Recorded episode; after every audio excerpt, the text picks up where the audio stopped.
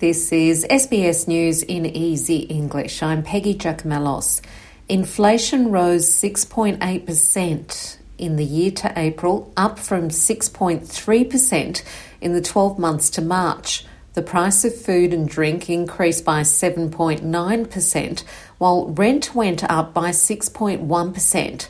Higher automotive fuel costs influenced the change, sparking concerns of another Reserve Bank rate rise.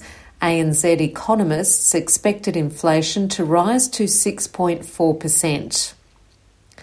The bill to allow a referendum on the Indigenous voice to Parliament to be held has passed the lower house of Parliament. Australians are one step closer to voting in a referendum sometime between August and December. The referendum is about amending the Constitution to establish an Aboriginal and Torres Strait Islander advisory body. The bill passed with 121 votes for and 25 Liberal and National members voting no.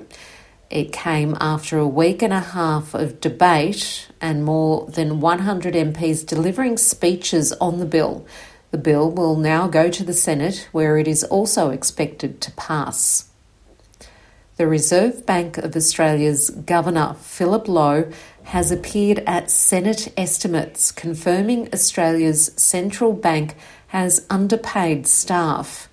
Mr. Lowe told senators the RBA had hired troubled accountancy firm PwC to review the issue last year before the firm became involved in a tax leak scandal. He says the RBA has put a hold on all new contracts with PwC. Over the last four to five years, spending with PwC has um, ranged between 100,000 and eight or 900,000 a year, so that's the kind of the, the order of spend. Uh, the PwC are going to continue to provide services under this current audit contract because it doesn't make sense to change but we've taken the decision to enter no new contracts with PwC until a satisfactory response has been forthcoming, and a satisfactory response includes both complete transparency and accountability for those involved.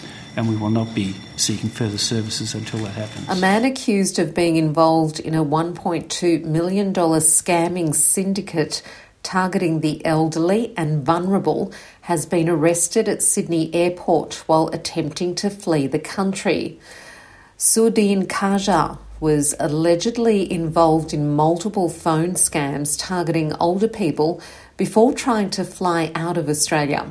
Kaja was taken to Mascot Police Station and charged with dealing with property proceeds of crime less than $10,000 and directing a criminal group.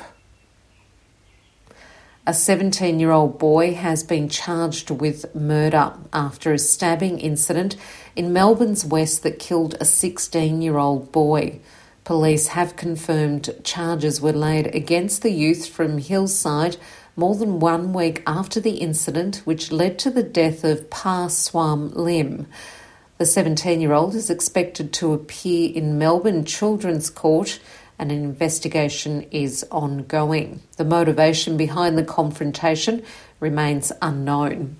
The United Nations nuclear chief says the world is fortunate a nuclear accident hasn't happened in Ukraine. The Director General of International Atomic Energy Agency, Rafael Grossi, has asked the Russian and Ukrainian governments to commit to preventing any attack on Europe's largest nuclear power plant and make other pledges to avoid a nuclear accident. Fighting has disrupted critical power supplies at the Zaporizhzhia nuclear power plant in Ukraine's partially occupied southeast. Mr. Grossi says a nuclear accident can be prevented if the facility is avoided and protected. Uh, we are talking about, importantly, the necessity to protect the safety systems of the plant, and we say it very clearly avoid acts of sabotage at the plant. And lastly, of course, that this should be upheld by all. And that's SBS News in Easy English.